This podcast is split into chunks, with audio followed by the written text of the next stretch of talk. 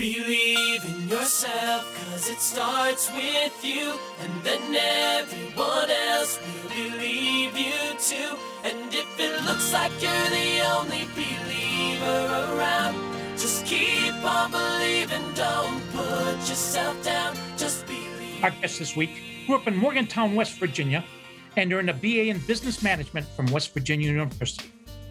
In 1964, he went to work for Kresge, a five and dime operation in the stock room.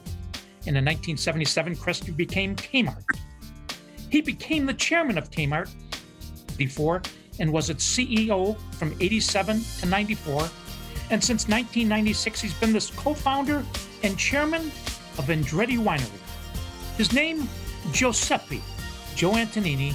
And I'm Jack Krasula, and this is Anything is Possible on News Talk 760 WJR.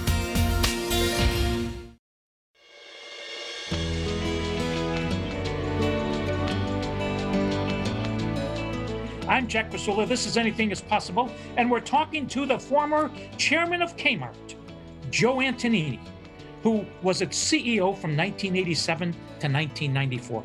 Giuseppe, welcome. An honor to have you. Thank you, Jack. It's a pleasure to be here. Can we start by talking about your childhood and your Sure. mom and your dad growing up in Morgantown, West Virginia? Go ahead. Let's Please. do it. Please. Well, we started uh, way back in Morgantown, West Virginia, when my grandfather first came to this country uh, from the uh, Abruzzi region of Italy. And uh, why did he end up in Morgantown? Uh, the issue was that they were looking for people who knew how to read topography of the mountains in West Virginia to build roads. So some of his paisanos from Morgantown knew of him, uh, Antonio Antonini from Abruzzi, and and uh, asked if he'd be willing to come, and they sponsored him to help build the roads for the county and the state in West Virginia. So that's how the Antoninis ended up in Morgantown. And uh, later on, when my dad was about 15 or 16, and it's really peculiar in those days, they used to go back to Italy every, you know, year and take about a month or so to go on the boat to back and forth. And uh, on a trip back to uh, Italy, he asked his five children which one wanted to come to the United States to help him in his business.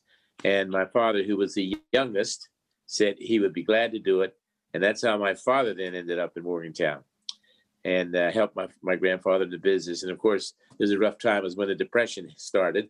And uh, after that, it was all kind of odd jobs, construction, this and that, trying to make a living. And uh, uh, we started just moving forward. And as the economy became better, uh, they then continued to work and do their, their jobs.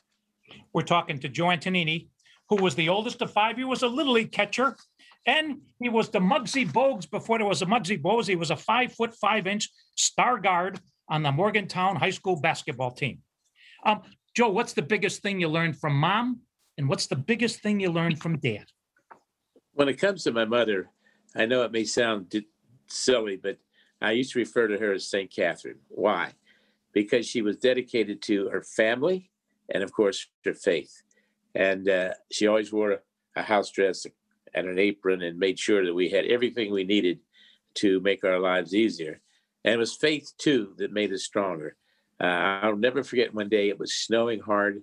And we, little town of Morgantown, our church was maybe a few miles away and when the weather was nice, we would walk. Well, this particular day, we had about six inches of snow. And my mother says, Well, I'm going to church. And we said, That's almost impossible to go. But, you know, she tried to do it. She went maybe, I don't know, 100 yards, 200 yards, and had to come back. But that was the faith she had in attending Mass on a Sunday, trying to get to church with snow about six to eight inches. That was my mother. Uh, my father was an interesting person, very, very strong minded uh, as uh, as he developed and did what he had to do to make a living for the family. And uh, his biggest thing that he would mention to us was do something. And every time I see the Nike uh, logo about it, just do it. I think of my dad, and I'll tell you why. Because if you, we weren't doing something, he said, "Let's do it." If you're not reading, if you're not getting educated, work. If you're not work, be reading, be studying. And that's something that was always instilled in all of us the importance of being sure we worked, we got educated, and we took care of our, our family. Talking about do something. You're eight years old. You, you take up the saxophone. And at 15, you start a band called the Bonnevilles. Uh, what type songs? What was your favorite? And how good were you guys? Well, I think we were pretty good. We played uh, all through uh, the state of West Virginia and part of Pennsylvania for a lot of college events. And the Bonnevilles uh, started after uh, I had another band when I was in junior high that did sophisticated type songs, the Jimmy Dorsey, Glenn Miller type. But then the rock came on the scene. So we had to change, just like anything else in business, you got to move with the time. So I started a five piece band called the Bonnevilles. We had two guitars, a drummer, a piano, uh, two singers, and of course me on the sax. And uh, we we enjoyed that particular uh, time of my life, and I'll tell you why. Because it was pretty well uh, ensconced in making money. Uh, the year I uh, graduated from college, I was offered a job at Kmart for uh, for a hundred dollars a week, and heck, we were making more money in the band, and uh, but that no, I, that that I knew was short term, so uh, we went to Kmart. But the band was known for its rock and roll, playing at fraternities, sororities, uh, events, concerts, and it lasted uh, until I graduated and went on uh, to, um, to to my career. We're talking to Joe Antonini, who was known as the Lee Iacocca of retailing. All right, speaking of retailing, you're 14 years old. What's the first sale you ever made in retailing, Joe? Well, the first sale was part of me getting my working papers and working in a store called O.J. Morrison's department store in Morgantown. Uh, it was a regional department store. They had one store in Morgantown, one store in Charleston, West Virginia. And uh, I was started in the uh, basement of the store, the lower level, in the men's department where we were selling work clothes. They had three floors: work clothes, and then men's furnishings, and then they went into uh, suits and ties, etc. So I was started in the men's where we were selling Levi's, flannel shirts, things of that nature for the work. And I'll never forget when a customer came in, uh, I said, "May I help you, sir?" And he said, "Certainly. I need ten pairs of uh, jeans and five flannel shirts." And I thought my day was made that was an interesting time at OJ Morrison's.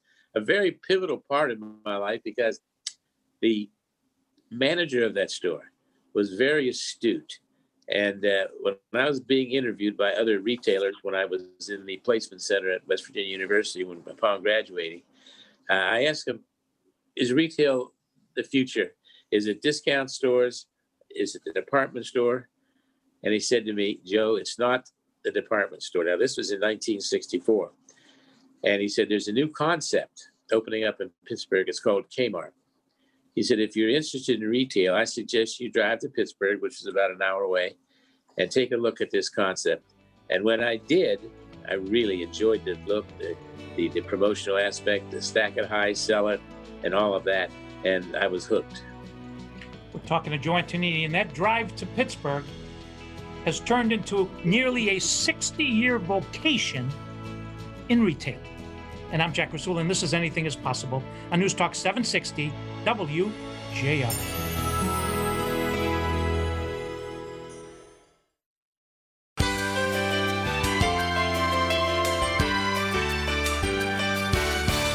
Welcome back to Anything is Possible. I'm Jack Krasula, and with Joe Antonini, who in 1964 went to work for Kresge, a five and dime operation, earning a hundred bucks a week. Joe Kresge started in 1899. It was a five and dime operation. Tell us about Kresge. It was an interesting concept at the time. You had Kresge, Woolworth, and some other retailers in the five and dime business. And in those days, Kresge, along with Woolworth, made an agreement that the Kresge company would stay in the Midwest and Woolworth would stay in the East. So that handshake lasted about 35 years. And that's where the expansion took place for Kresge in the Midwest, basically, and of course, Woolworth in the East. And it was an interesting concept. Everything was five and dime at the time, but as it progressed, you started getting into more higher priced items. But uh, Kresge's, every time I talk to someone about Kresge's, they go back when they were a child visiting the Kresge store and that little fountain up front where they got their shakes and their cokes and, and their hot dogs it was an interesting uh, uh, this uh, scenario, but they still remember that. Well, south side of Chicago, we had one at 111th and Kedzie. When I would go to that counter, you'd get a black cow and a hot dog. Joe, I thought I was the cat's meow. The cat's. I would ride my bike over there. That was big, tall cotton. Um, okay, the first Kmart store was actually March 1st, 1962, in Garden City. And then in 63, you guys start something called the Blue Light Special. How did that come to be? The, uh, the founder of the concept, Harry B. Cunningham, uh, was the instrument uh, that he thought would be promotional inside the store. Obviously, advertising is very important to discount stores, Kresge stores, five and dime stores. But he thought, what could we do inside the store to stimulate a little extra sales? And he started the Blue Light Special.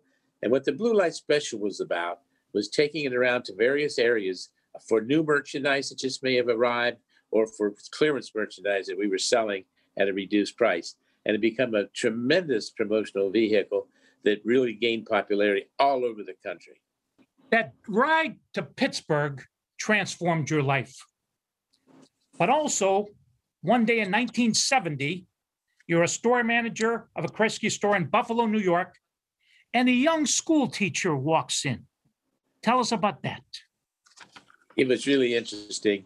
Uh, when I became a first store manager of that Kresge store in Cheektowaga, New York, which is a suburb of Buffalo, uh, I was so gung ho. I was 28 years old and just full of vim and vinegar and ready to make that store as successful as possible. And uh, next door, uh, Kathy, who later became my wife, uh, was working in a bank in the summer part time before she went back to teaching.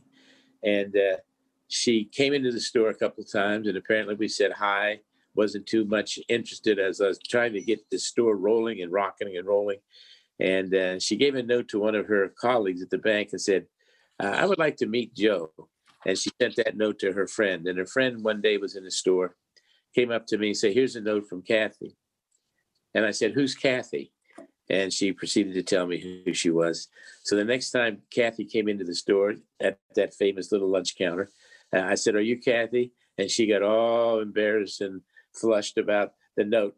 And uh, she said, Yes, that's me. So I said, Look, I have a problem. My car is being repaired and I need a ride to the repair shop after I close. Would you take me there? Kind of forward, I know. And lo and behold, she did. And the rest is history. She carried you the rest of your life, Giuseppe. And uh, you met your million dollar baby in a five and dime store. Yeah, it's a song that I, I always play once in a while as remind, reminds me of Kathy, but that's the story. All right.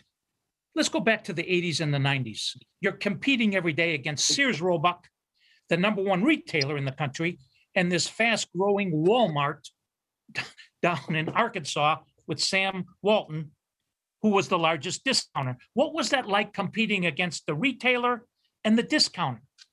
It was very tough, very interesting. And I have to go back to when I was president of Kmart Apparel. And uh, our reputation in the apparel business was not that great. And uh, the chairman of the board at that time was Ben Fauber. And when he made me president of that division, he said to me, Joe, we've got problems in the apparel division. I don't care what you do, but do something. And that reminded me of my father, of course. So I studied Walmart mostly because I felt they were our direct uh, competition. And I found out that they had so many stores, but most of them segregated in the South. So I went and checked all the stores, checked our assortment. And what I did, I met him on every single price because we weren't as competitive as we should have been. And I met him at all the prices in the apparel department. And lo and behold, it took hold and our sales in the apparel division went wild. And that's when we started looking at ways to improve it further by bringing in, for example, Jaclyn Smith. Hmm. We're talking to Joe Antonini, who's an American rags to riches story, if there ever was one. Uh, I think you met Sam Walton once. What did he teach you, Joe? Well, Sam was very tight lipped. We were at a convention in New York City, very tight lipped. And I was there with uh, the founder of uh, the Kmart uh, concept, Harry Cunningham. And so I went over to uh, Cunningham and to Walton and said, I'd like to get a picture with you, you two gentlemen.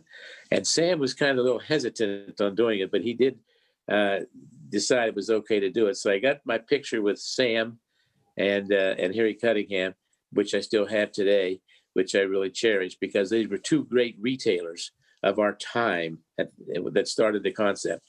Kmart, of course, started it. Uh, uh, secondly, I would say the Ann and Hope up in New England, and then it was Kmart. Then Walton came on with the Walmart stores. Um, let's talk about branding.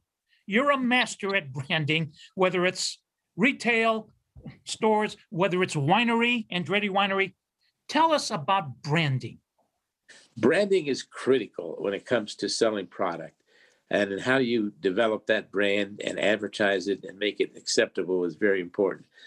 And one of the things we did with the Jaclyn Smith brand right from the beginning was made sure it had quality, it had the look of the current day, and it was priced right. And when we brought that in, I was criticized because why would you bring in Jaclyn Smith into a Kmart store? And I said, because we're going to start branding her name. And as a result, we spent about 20 million bucks on pre-advertising product and the whole program to get it started. And I remember it was a school year and uh, we put the product in in August, July and August, getting ready for the school year. And in three months, we were sold out. And then I knew we had a really product. And that's what made me go into getting Martha Stewart and others. Speaking of getting others, one that he got was a fellow Italiano, Mario Andretti. When we come back, we're going to ask him about Mario Andretti. And I'm Jack Krasula, and this is Anything is Possible on News Talk 760 WJR.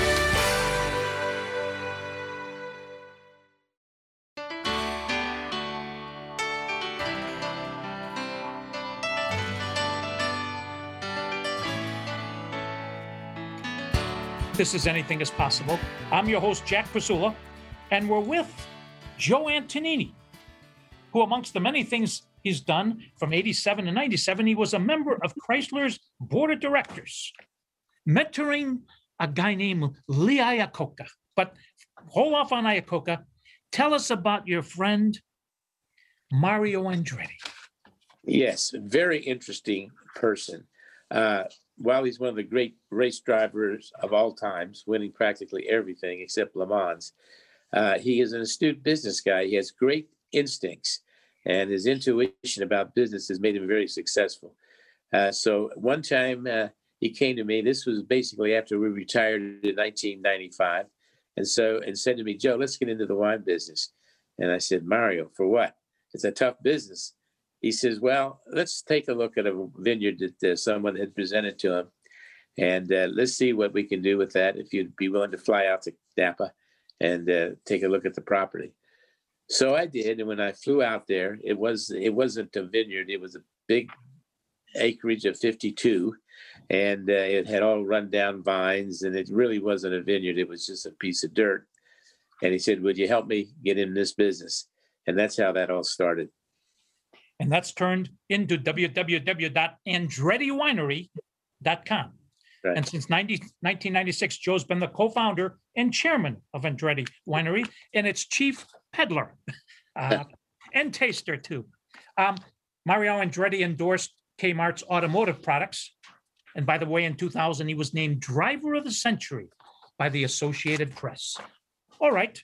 For the sporting goods, you choose a guy, I think from Indiana, Fuzzy Zoeller a great guy. Uh, I still play golf with Fuzzy usually in January, February at our club in Naples, National Golf Club in Naples, uh, Naples Florida. And uh, what I was trying to do, Jack, was to develop more male shoppers in our stores. And that was the reason for bringing in Mario Andretti uh, for the automotive and Fuzzy Zoeller for golf.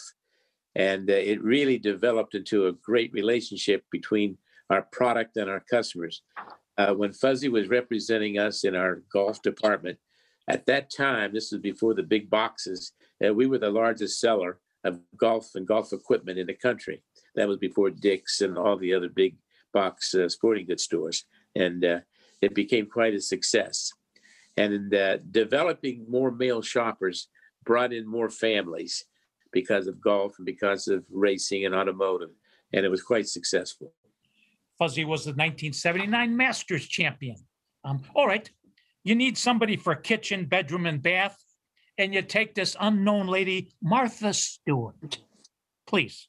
Quite a person, very intelligent, Martha was. Uh, I enjoyed working with her. And uh, our goal was to develop more business in our bed and bath and domestics area. And uh, when we hired Martha to put her label, her name on these products, it, it too, it just like the Jaclyn uh, label, it took off and she became a very important part of that particular department. So you can see what we were trying to do, which I refer to as lifestyle departments golf, automotive, apparel, and now domestics, bed and bath. And that was something that really developed with her. And for a long time, she worked with doing uh, infomercials on TV and helped our product tremendously. 1984, you take one of Charlie's Angels, Jaclyn Smith, and it becomes a huge hit the line of women's clothing. Yes, it was. And again, Jaclyn just couldn't have been nicer and a perfect fit for our customer. Uh, I refer to her as like the uh, girl next door that everybody loved. And she had such a great personality and she had good taste for clothes. So when we have our buyers in for our meetings, she would be part of that uh, that program. And it was very nice working with her maybe you had those kind of girls next door in Morgantown, West Virginia, Giuseppe, but on the south side of Chicago, they're one of Jaclyn Smith's next next to us. All right. Uh, speaking of the all-American girl, you needed somebody for swimwear. You choose Kathy Ireland. Kathy Ireland was a tremendous business person. I think in the beginning when we hired Kathy, everybody thought it was just a pretty face to wear our swimwear and other type of uh, exercise equipment, but she turned out to be a real, real, real gem in merchandising. As a matter of fact, we started with her back in those days, and she has now developed a tremendous merchandising program in her own right, and has developed all type of programs where she is still uh, promoting retail and other types of products. All right. At the Zenith, Kmart had 4,500 stores 500,000 employees. You did 40 billion in revenue. Joe, how did your team and you do it? Well, it's staying together, working, and understanding what strategy is and what the tactics are to make that strategy work. I tried to keep my direct reports limited, uh, six or seven, so that uh, I can generate what we need to do between us on an ongoing basis and of course, those under those executives followed through with the uh, the tactics needed for the strategy. But it, it was very difficult. You know, we had uh, we had uh, 2,500 Kmart stores and 2,000 specialty stores, which were Sports Authority, Office Max, uh, uh, Border Books, uh, Builder Square, and some drugstores on the West Coast. So it was quite an accomplishment because at that time we were the largest the largest specialty retail group, meaning that specialty group stores I just mentioned in the country. And it worked out very well for us and added a lot of dimension uh, to our merchandising as well as uh, sales and profit. Today, the Kingfishers are Walmart, Costco, a um, couple others. What do they have in common that makes them so successful today, Joe? I think the important thing that uh, Costco has, in my opinion, is the way they distribute their product to the stores. The products come in and they hit the stock room and then they go right to the floor. It's almost a seamless way of merchandising, number one. Number two, they developed a tremendous club membership. Uh, their margins are, are, are low, it's like 10, 12%, which is low and pretty difficult to make profit. But the club membership that they charge 50, 60 dollars, whatever it may be, creates such a great, a great program for them in sales. A few minutes ago, we mentioned Mario Andretti and you, 1996, started Andretti. For those that want to learn more, www.andrettiwinery.com. Tell us about what we can buy online, Joe. Well, practically all the products we have that we sell in our tasting room and elsewhere to our distributors can be bought online. And I try to put together a program with good, better, best. Uh, you know, wine is a matter of taste and what you like. I don't care if it's a $10 bottle of wine or for a $100 bottle of wine. Whatever it is that you like, that's what you should buy and drink. So, trying to cover that program, I had a wine with, that would sell for uh, 15 $20. I had a wine that would sell for $60 and a wine that sells for $125. And all those items were in different restaurants or liquor stores that created to that particular customer. Now, online, it's open business. You can buy all those online. And that's the real importance of uh, our online bank uh, business. We're talking to Joe Antonini. When we come back, we'll ask him about one night in 1993 where he's the Horatio Alger Award winner with a few other Americans. And I'm Jack Krasula, and this is Anything is Possible on News Talk 760 WJR.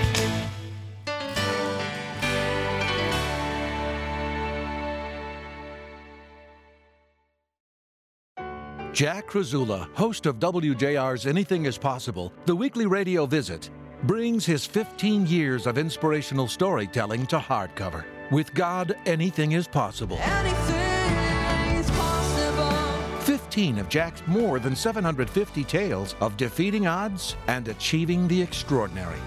Like Bob Woodruff, whose job covering the war in Iraq nearly cost him his life and Nick Vujicic, the limbless evangelist who has stunned millions with his message of acceptance and grace. With God, anything is possible. Order now while signed copies are still available at trustinusllc.square.site. That's trustinusllc.square.site.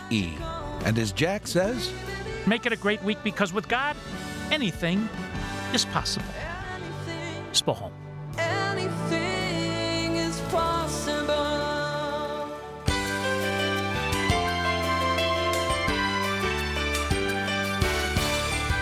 I'm Jack Krasula. This is Anything is Possible. And we're talking to Giuseppe Joe Antonini. And one spring night in Washington, D.C., you, Kathy, the family go, 1993, and you're honored with the Horatio Alger Award. Other awardees were Jack Kemp, the congressman who ran for presidency, Bernie Marcus, fellow that started Home Depot, John Fisher, the chairman of Nationwide Insurance, and a lady from Chicago named Oprah Winfrey. Joseph, what a night. What do you What a night! What a night! And it was very, very uh, humbling to be with those type of successful people, and of course honored. And I remember we were sitting at the table with Oprah, and my children, John and Kara, were with us at the time, and they were more interested in Oprah than me. And I thought, boy, isn't this wonderful? So the uh, the evening was great, and I really enjoyed it, and uh, I was honored to be part of that. All right, another special night in DC. You're honored by the National Italian Foundation. You, a manager by the name of Tommy Lasorda, who loved to eat, and Justice Anton Scalia. Tell us about that night, Joe. fascinating. Uh, let's start with uh, Mr. Scalia, Justice Scalia, a, a brilliant person, but so practical. The time that I spent just talking to him about life and business, justice, uh, he was such a interesting person from the standpoint of how he articulated what he was talking about. You know, he, he made you understand and feel that it was really, really the way that it should be. And it was about life, it was about family, it was about justice and uh, I enjoyed that. And I still have an autograph autograph picture from him uh, that I cherish in my office.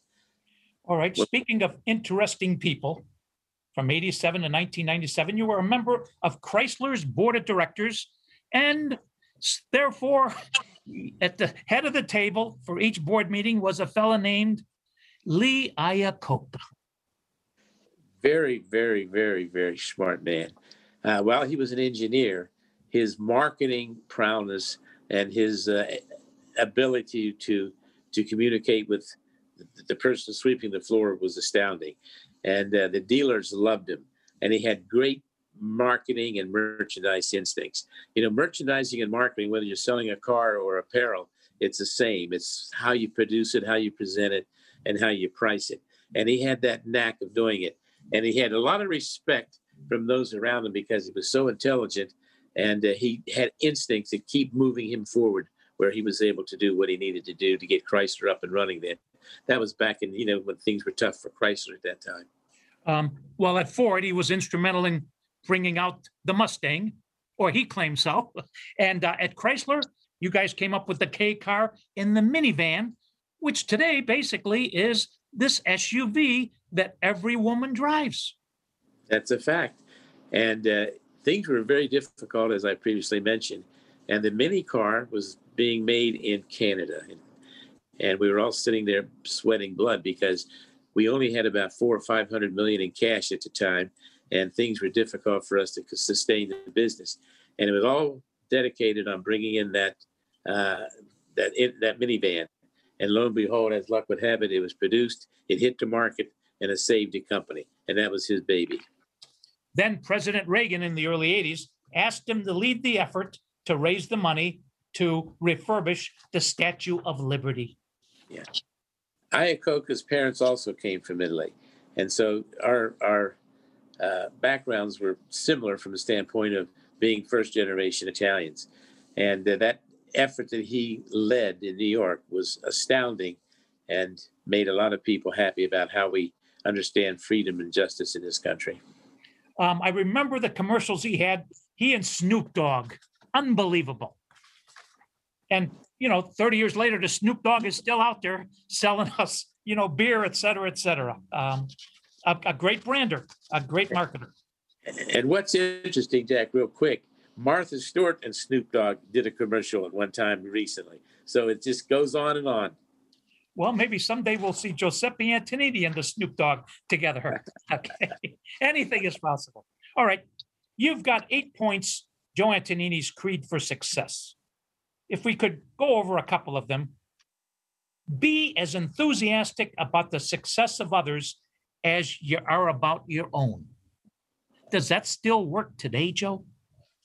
It works today if you have that ability to communicate with your people. Uh, I use the term, Jack, dynamic tension.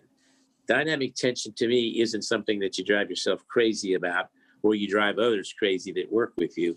It's a way of keeping yourself in tune and attracted to what you have to do to attract others to do the same thing. And dynamic tension means you can stay focused, in my opinion. Staying focused and getting what you need to be done today is important because the competition is so fierce. Online is becoming the merchandising uh, program of the of the world, and now we have to be sure how do we compete with the brick and mortars, which is difficult. But brick and mortars can still be online too, and still be and still have brick and mortar. I mean, it's it's, it's doable, but it's tough. So that dynamic tension allows you to do that and uh, allows you to work with your people. We're talking to Joe Antonini. If you want to learn more, www.andrettiwinery.com. All right, another one of your creeds for success. Forget the mistakes of the past and press on to the greater achievements of the future. That's right. You got to learn to fail safe. And if that happens, you do it. You just say it's time to go on, cut it out, and go to the next one. But uh, the mistakes will happen because if you don't make mistakes, you'll never learn. The, the key is not making more more mistakes than necessary. And then when you do make a mistake, catch it early. That's what I refer to as fail safe and move on and to go into the new, next uh, program. All right, another one. Spend so much time improving yourself that you have no time left to criticize others. That's almost biblical, Joe. Well, that's where the dynamic tension comes in again because you have to stay keyed on yourself to help others do the job. And if you start just being uh, an individual that criticizes your people and don't work with them, then it's not going to work. You're just not going to be able to develop your, your team. All right.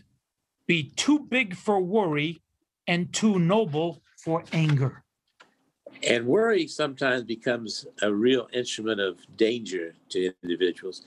So you have to understand that the importance of, of uh, worry, keeping it to a minimum, because if you can't do anything about it, why worry?